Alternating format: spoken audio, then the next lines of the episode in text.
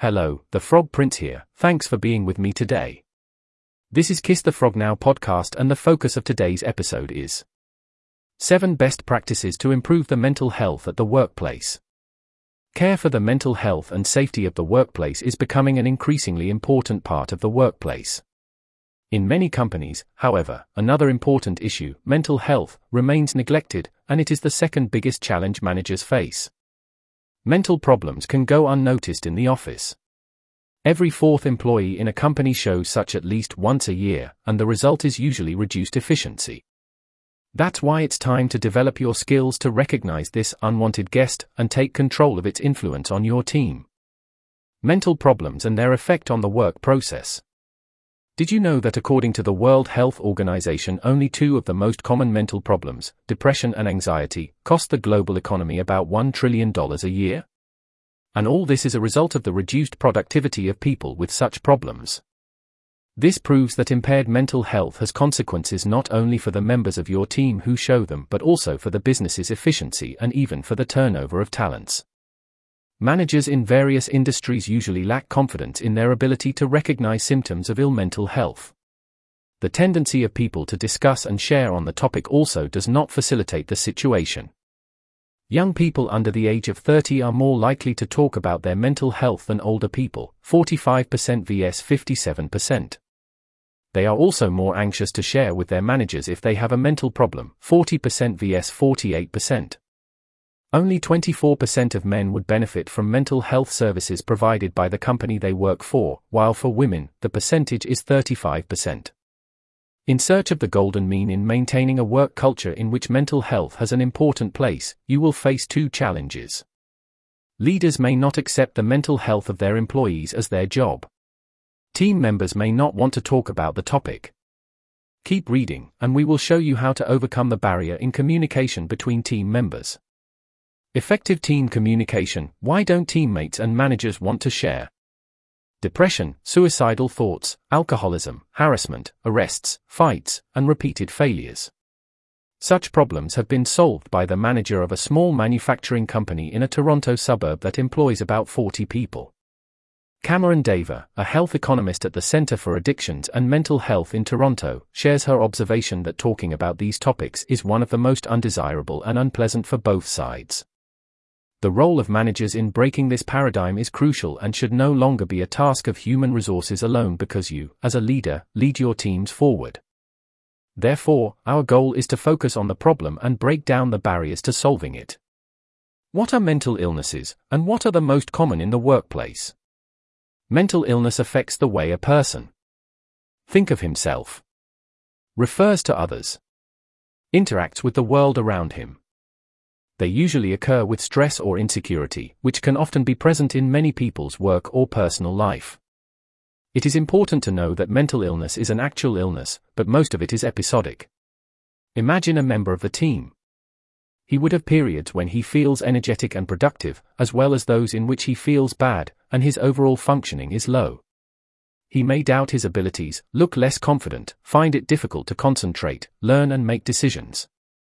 If this person looks back, he will find that his work relationships with colleagues are negatively affected. There is low productivity due to worries, stress, and insecurity.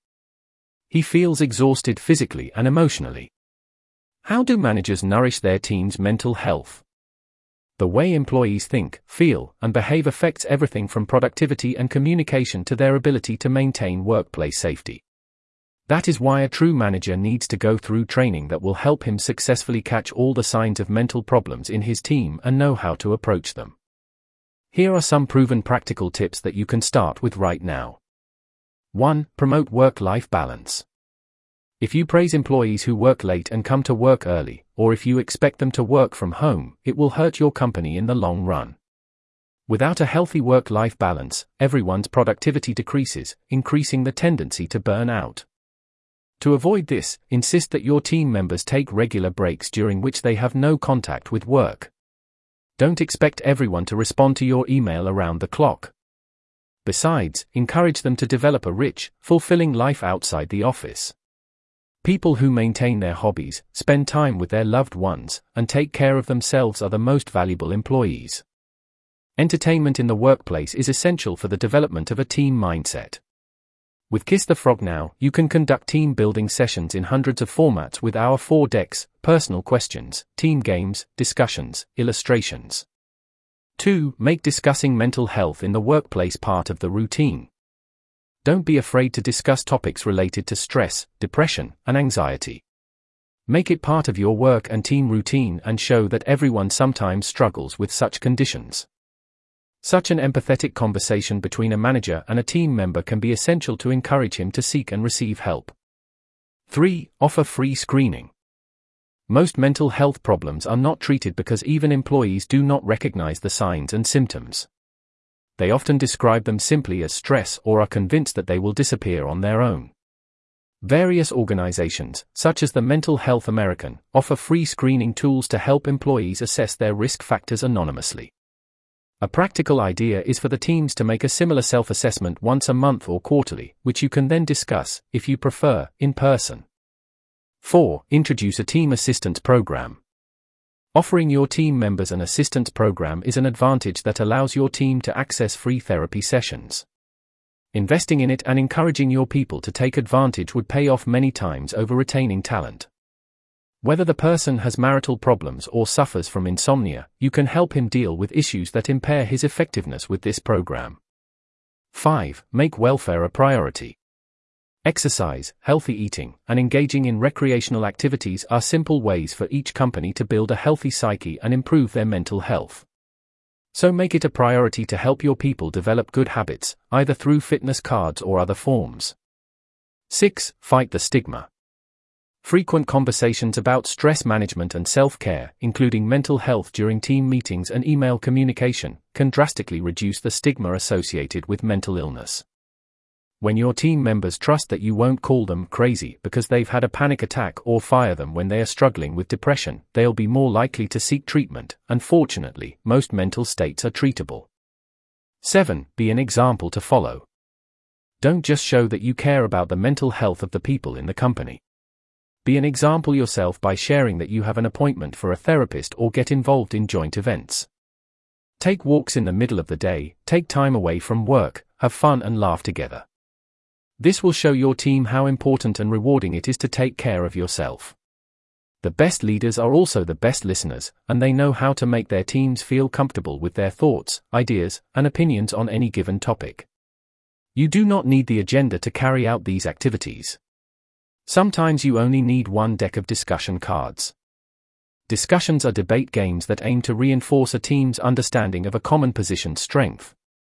With the discussions deck, your team members will learn to find a solution, will work on debating skills and practice mediation, which will improve the way they formulate an opinion.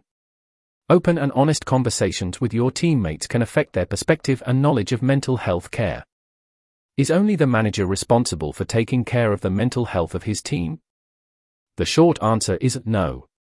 Everyone in a company is responsible for creating a healthy environment and implementing the plan that the manager has designed to improve his team's mental health care. This includes human resources. The department should advise and support managers and teammates. They must also be leaders in creating an environment that promotes workers' well-being to monitor sick leave. When it comes to micro business, which has no developed human resources activity, then all these activities should be distributed among the various units. The owner is most responsible in this case. Senior executives play a crucial role in implementing such a change because they need to implement robust processes, inspections, and action plans that are regularly monitored. Line managers must take responsibility to assess the mental health of their teams periodically. They can do this through regular team meetings, quarterly mental health audits, or regular one off checkups. Managers need to seek and take appropriate action from the regular feedback they receive on the approach they have chosen. No matter what position they occupy in the organization, every team member must strive to maintain a balance between work and personal life. They are also responsible for seeking support when they need it to solve their mental problems and inform their manager or HR department. What are the positives for the employer of making his team feel good? Dedication, high productivity, desire to work 100%, wish for further development, personal contribution to the organization's development, and loyalty. These are the main positives you can get when your team member feels good, both healthily and mentally. As a result, each organization's primary goal will be fulfilled to provide a quality service or product that will attract more customers and meet existing ones' needs. This was another edition of the Kiss the Frog Now podcast. Additional episodes are available on our website. I'm the Frog Prince, hope to see you again soon.